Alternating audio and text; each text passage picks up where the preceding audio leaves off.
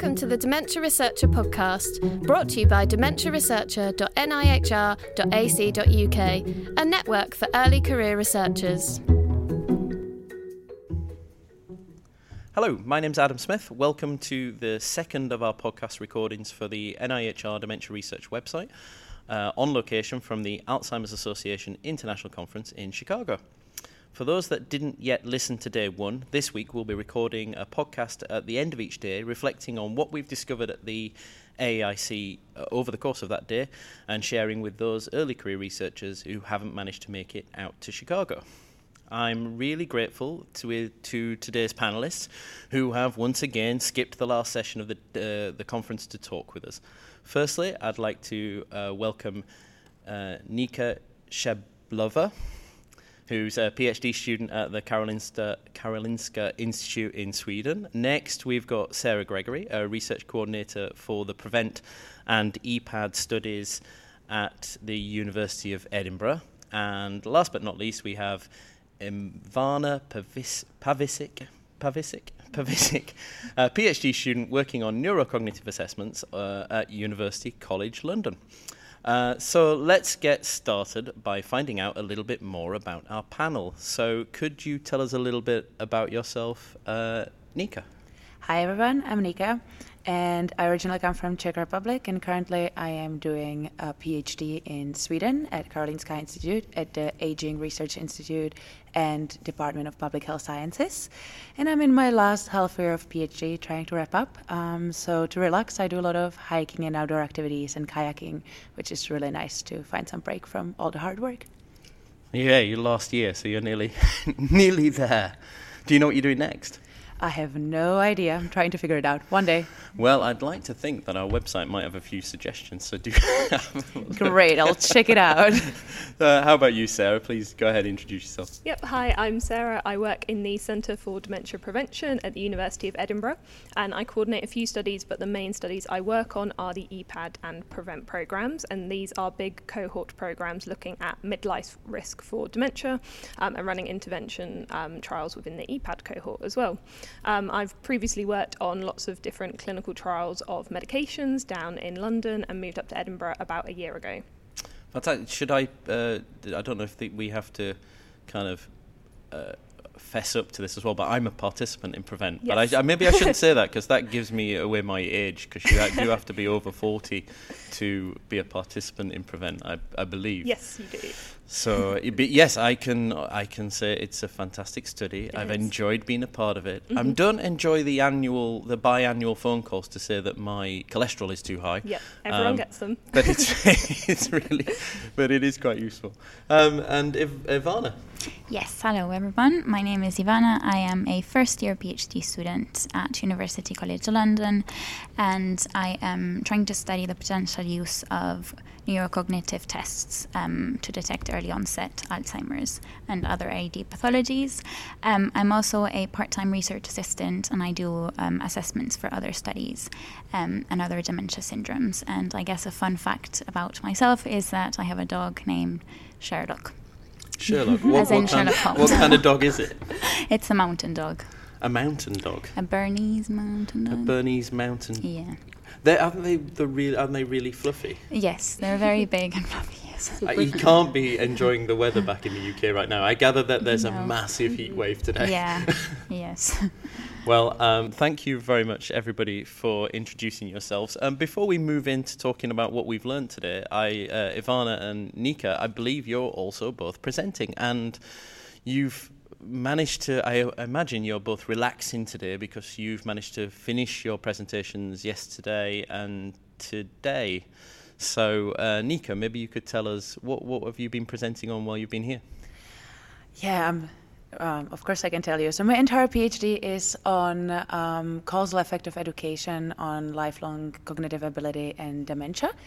And today I have been presenting the last project from my PhD. Actually, sorry, yesterday. I'm jet lagged. I have no idea what date it is. So yesterday I presented, and it was an oral presentation. And I've been looking at dementia uh, incidence trends in the inpatient record data in Sweden. So I have a national population, and I was able to look at 30 year trends. And I looked at two factors. How does this differ by sex and education? And we were able to show that up to to year 2011, there has been an increase for all ages and for both sexes and for education levels. And after 2011, the dementia incidence uh, in the hospital records started to decrease, which is quite good news in some way. So that has uh, been my presentation. And that, well, that's really interesting because we were just talking about that on, for those haven't uh, listened, we were talking about that on yesterday's podcast. Because I think, I can't remember, one of the panelists was a bit skeptical about incidence rates dropping, and I referred to, I can't remember who it was, I, I can't, a presentation the year before from um, they use the example of a bathtub with the yes, the prevalence and, and, incidence, and yeah, I think exactly. that is really important to know uh, because even in my case, I'm looking at first-time cases, so uh, my conclusions are that the hospitals might see fewer first-time cases, which doesn't mean that they will see fewer dementia cases overall, because the population is aging and there are more people. The number of older adults is increasing. But the, there has been an entire session on it yesterday, and close to everyone has been seeing these decreases in smaller cohort studies. And my study is one of the first ones to look at it in national sample in a real world data. So That's that has been my fantastic. contribution really exciting. And I, I, guess as well, because we know that people are living with dementia for longer, partly because of the early diagnosis, but also changes that they make to their lives. Of course, the overall the overall prevalence doesn't come down. It's just the yeah. yeah, there we probably will see a lot of people. But it's good to know also for healthcare services to be able to plan. So yeah. So we can't all give up. This isn't all no, just going to I think there are good things and some positive messages, even if we don't have cure or treatment. And sometimes we should take a moment and think about what is good and a lot of the good work that's being done here and presented. And that's really interesting because I think we're going to go on to talk in a little while in a little while about the um, the the risk factors and some uh, presentation from earlier on today about what you might change. Um, Ivana, you've you've also you've had two Yes, I've had two posters. Um, my poster today, um, I presented some work that I did with an eye tracker. So it's a machine that you're able to follow the person's eye movements, and it gives quite a lot of information about um, the brain and um, cognitive function. So um, we presented this task, which was a spatial anticipation task. Basically, the person was looking at a screen and they had to anticipate the movement of a dot, and um, it relates to cognitive, um, excuse me, to executive function, um, which is known to be impaired in behavioral FTD patients. So um, we presented that work, including other um, dementia symptoms from the frontotemporal dementia um, umbrella term, and we showed that behavioral FTD patients performed worse at the task, and it was quite nice because it's, it's quite a short task. Um, um, and we did so quite some good sensitivity. So it's just a computer task. No, that well, that's really interesting as well. Was that was was that the topic for both, or is that?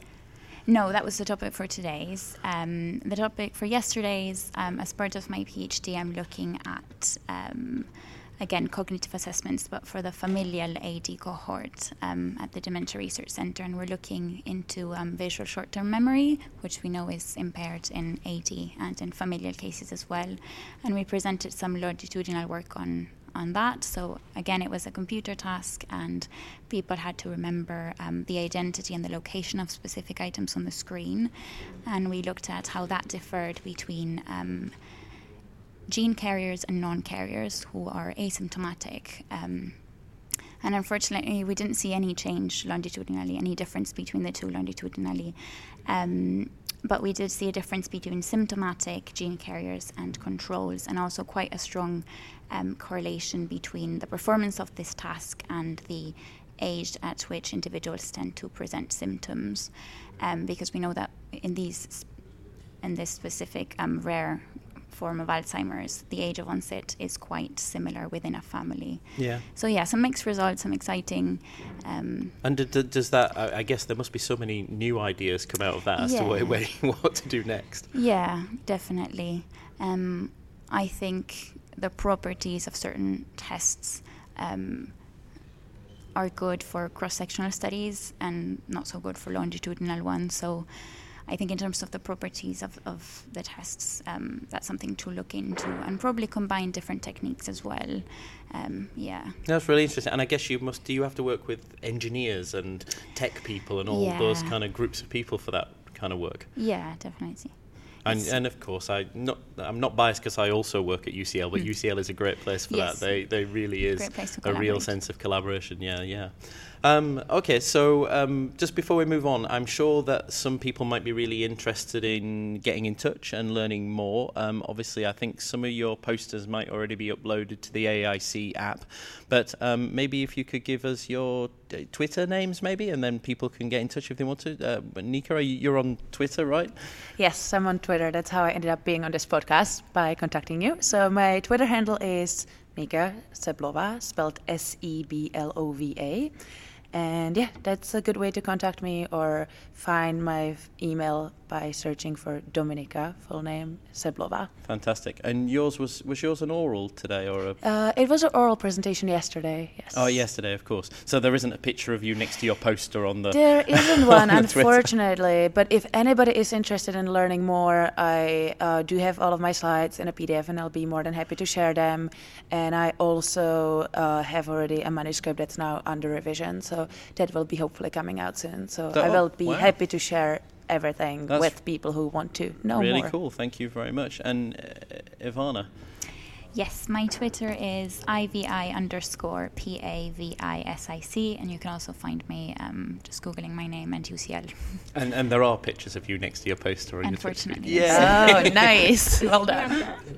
Uh, yeah. Were they screened on the big uh, Twitter? I hope not. uh, Oh, yeah. Information center. It's a bit weird when you see your face enlarged on For, it. for those that haven't been to an AAIC before, or for those that have, I'm sure you've seen these at conferences. They have the Twitter wall outside the main reception where there's a feed of everybody that's used hashtag AAIC18, mm. and suddenly you can be walking past and see your your face blown up to to the size of a wall. Yes, it happened to me. I took a selfie before my presentation, and now I have seen it repeatedly blown up and people pointing it out to me. Yeah, so yeah, well, I, I saw mine, but by the time I got my phone out, it moves on. They're only on there for a few seconds, aren't they? Okay, so moving on. So today was the second day. It's been another jam-packed day, and I don't think too many people seem to have suffered with sore heads after last night's fantastic uh, welcome reception at the Navy Pier. I did enjoy the the drinks and the band were really exciting as well. I didn't get my picture taken on the surfboard. Did any of you? No, No, no. you didn't do the surfboard.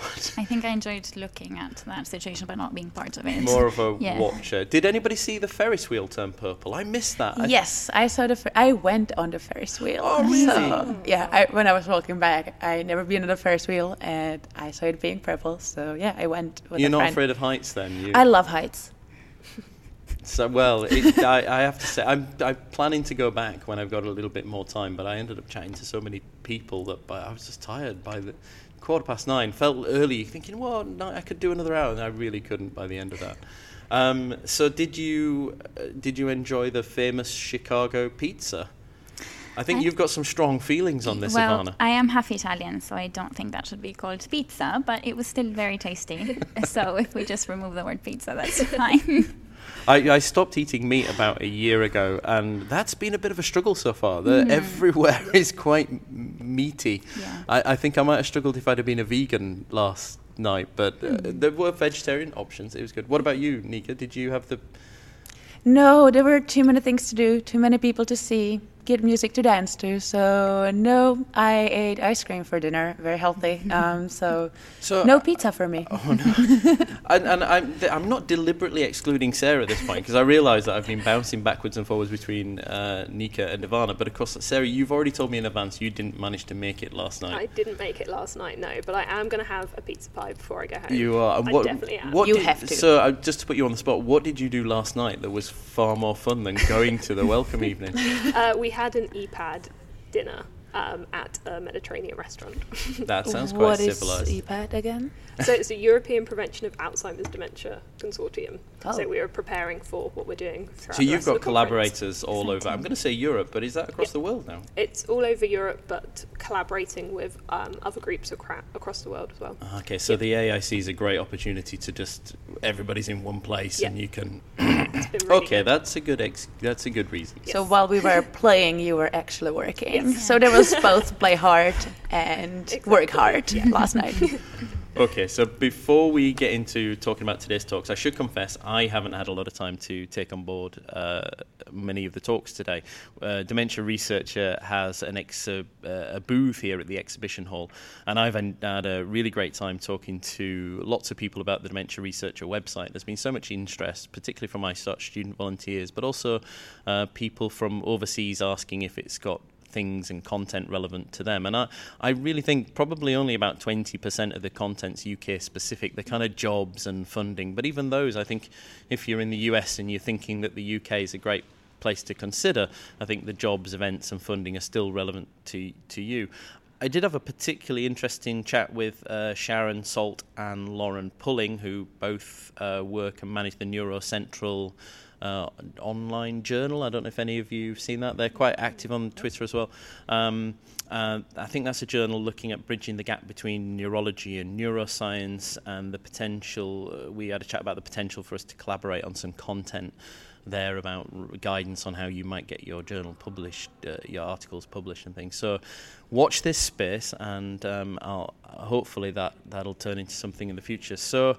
Um, today's talks. There have been so many, haven't there? It's been such a Very busy day again. and and I know that some of you have obviously had the stresses of trying to deal with your own talk. You had flight problems and and uh, hangovers aside, uh, taking on board today's talks has been so much to do. Nobody had hangovers. No, No? nobody ever gets hangovers. Well. We're all professionals here. So first of all, let's talk about there was a session on multimodal strategies for dementia prevention and aging brain and the risk of Alzheimer's disease. I know uh, from our conversation before, Ivana, you managed to get along to that talk, which was one of the big the big talks of the day. What what did you what did you think? What did you hear? Yes, well, I had a, the opportunity to listen to Mia. Um, I'm going to pronounce her surname wrong. Kivipelto, I can Thank help you. with that. Thank you. Because you you work in Mia's the Uh, yes, so Mia Kivipelto is at the same institute as I am at the Aging Research Center in Sweden, but she works internationally also in Finland and all over. But I missed her talk today, so I'm interested to hear what Ivana has to say about it. Yeah, um, I wasn't. I'm, I'm not as familiar with her work um, because back at UCL we we mainly work on diagnosis and cognitive assessments. But it was actually very interesting to listen to um, all the the studies on um, how nutrition, exercise, and cognitive training can have an impact on. Um, just cog- cognition in general, um, and then there, also, there was also a mention of um, the effect of ApoE4. Um, so it was quite an interesting talk. It was um, very nice for me to listen to this side of research as well that I wasn't as familiar with. Um, and then they mentioned as well um, that the next steps, or maybe it has already started, um, is to move on to a worldwide fingers program. So they're expanding into new sites, and it all sounds very exciting and definitely relevant.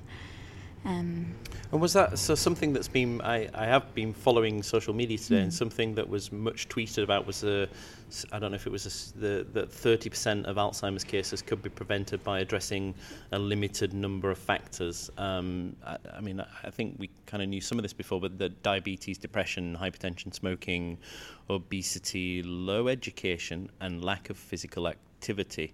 Um, I know these as a participant of prevent i know that these are all things that you look at in Yes. that study too is uh, is that how do you do you track some of those things Yep, so we are, Prevent at the moment is taking baseline and two year follow up um, visits, and we collect data on all of those alongside multiple other um, cognitive measures, MRI measures, physical health. Um, and we're planning to continue those um, follow up assessments for a longer period of time as well. So we do hope that we will have a really good measure from people who are aged 40 um, up throughout the, their lives to see if it does have an impact on dementia risk. And we measure a few of those um, within EPAD as well, so that's people who are age 50 and above, and we're taking a lot of those measures for that as well to see what are the risk factors um, that could potentially be modifiable. Yeah, well, yeah, that's that's interesting. But I suppose it's how I mean, how long is that going to take before we mm-hmm. can get that? Is that going to be a long way off, or when when do you think you'll start to see? That's probably a question for the statisticians. yeah, no, good point. Okay, um, let's let's move on and talk about. Never mind the main sessions. What's interested you today? So, uh, Nika, what what did you manage to get along to see today? What presentations or posters have you seen today? So I've managed to go to a few presentations and posters, and I realized that there is a team to what I have liked today. So I'll do my disclosures uh, of interest. I'm really interested in health inequalities and disparities in healthcare. And so one of the main sessions I went to was the NIA Health Disparities Research Network, and they were presenting on novel approaches for addressing Alzheimer's disease and related dementias. So there were a few presentations that were really fascinating, and overall the whole concept of bringing dementia research for everyone and including all populations, because it is something that we need to do and also improve our research to include all populations. Um, so one of the studies looked at algorithmic dementia diagnosis and health disparities. So basically, how we can uh, assign dementia diagnosis in different research studies, because a lot of the times we don't have the data. Um, to know if they do have or do not have dementia. But uh, if we use other factors and cognitive tests, we can maybe assign it and then study this as a proxy for dementia as the first step on existing databases and get some information on. Um, on uh, minorities, so that was really interesting. But there is a, uh, I mean, it, it was also very interesting because it's using complicated modeling and predictive modeling. And one of the big issues with the predictive modeling, which I think is now super sexy, uh, is that it uses the data that we already have. So um, the presenter, Melinda Power from George Washington University, she also talked about that we need to be really careful uh, what we put into these models. So that was one interesting talk um, that I seen today. Um, yeah, and then there was another very exciting poster I would like to point out to everyone. It's been um, titled feels like it's for us, uh, and it's for us. And it was about minority um, retention in uh, retention project in a research study. So it is a little study in Portland, and they were trying to design a physical activity. We just heard from Sarah, it's really important, and from uh, Ivana, also from Finger Trial.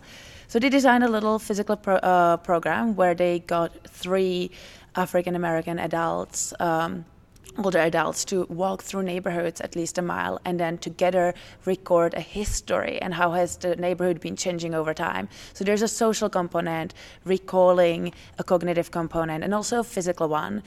And then um, in this program it was a six months program so they do these walks repeatedly. And uh, this research study they have been following um, how many people stayed in this study because dropouts are a lot bigger in African Americans in the United States. And they have really focused on creating an environment and a research project that is targeted to African Americans so we can learn more how to be culturally appropriate and involve everyone. So that was very exciting. The project was presented by Edlin Francis from um, Layton Aging and uh, Disease Center, I think. Uh, you can look her up. That was in Portland. Did you say Portland? No, uh, Portland, Oregon. Uh, yeah, Portland in Oregon. Mm. So yeah, those were the two talks that caught my eye today. That's that, well, that's both really fascinating as well. I think particularly the kind of look at those other communities. What, did did any of you pick up on those as well? No. I didn't get to either of those, but they both sound really interesting. Mm. Yeah, I think it might be slightly a bit of my bias coming here. no, not at all. And is there some, so was there something from from that to take away for your own work as well? Well, yes, actually, because I look at socioeconomic inequalities and education. Those are my main focus. So I thought a lot about we do not have the same uh, maybe racial and ethnic disparities in Sweden. But a lot of this could probably be expanded to inclusion of lower educated individuals and people from disadvantaged socioeconomic backgrounds. And so I've been thinking a lot about how I could use my data. Let's say look at quality of care among those individuals or retainment in studies. So yes. So when you were looking for ideas for your postdoc early because you weren't sure what to do next, that's yeah, I've been actually scooping for ideas at this um, conference and I'm really excited to go home and Well, take you- some time to think, no- sketch no- out my applications. huh? there's no shortage of ideas. Sarah, how about you? Um, so mine, unsurprisingly, were about risk factors and prevention. Um, so the first talk that um, I really loved this morning was um, about TV and um, the association with brain volume. Um, so as a serial Netflix binger, I thought it was important that I went to this to see if watching that much TV is dangerous. Um, and it was really interesting. They used TV as a proxy of sedentary behaviour, as something that is um, not that cognitively engaging, that you're typically passively watching it. So you're not being physically active and you're probably not being that cognitively active as well. And it was in the Cardia study in the US, um, and it was comparing um, self reported hours of TV watched every week with outcomes of um, volumetric MRI analysis. Um, and they found that for each hour that someone reported they watched TV, there was a significant decrease in total brain volume, total grey matter, and frontal grey matter. God, really? Yep. oh, that's really Which is- depressing. And the chances are people probably didn't underreported their watching yeah, time, people probably. Uh, Because yeah. nobody wants to confess to having No. watched that much TV. I think the mean was about 2.6 hours a day, which Uh, is probably not that unusual. Two hours a day, not that unusual, maybe. No, no. Yeah, If no, you get no. home and turn the TV on after Yep. dinner, then it's on till bedtime. I mean, Of course, we all read books, right? Here, we none of us. Oh no, we TV. never watch TV, and Netflix busy. doesn't count, right? If it's on my computer, it doesn't Yeah, count. It's, it's only on like TV. actual TV.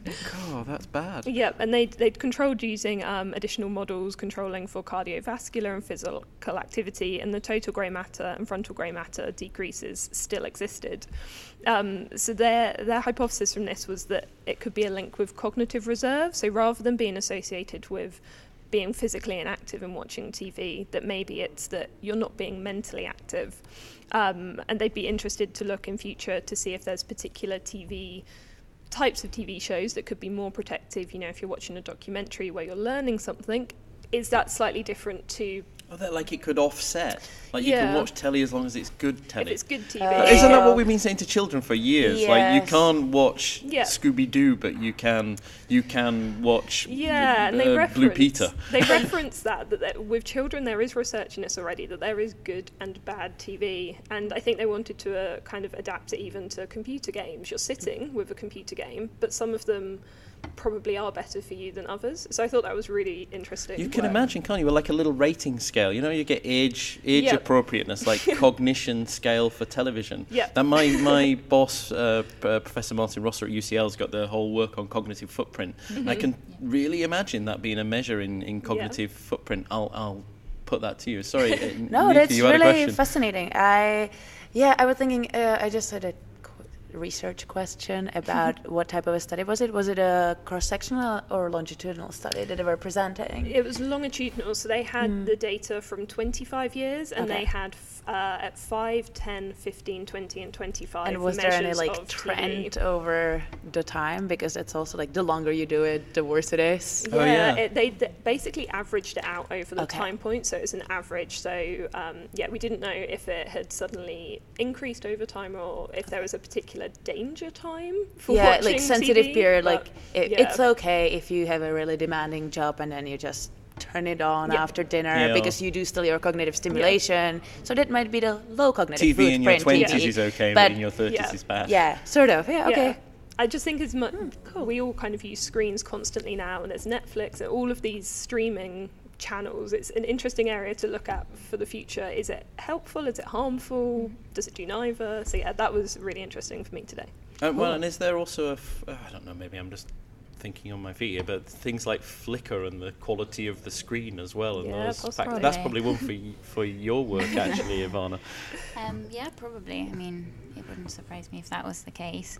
Was Um, sorry, was there anything else, Sarah? Was there? A, did you want to pick up on anything particularly else? Um, so the only other one that I was really interested in today was um, a talk about using screening programs for dementia um, and whether well, there's no real evidence that's existed so far. So there was um, the IU Choice study, um, which was a randomized controlled trial in primary care, and they took participants who were 65, no cognitive impairment, um, listed in their medical notes and community dwelling, um, and randomized to no screening or screening um, to see if they actually had any effect on quality of life as a benefit, or on mood as a harm, or on resource use and care planning.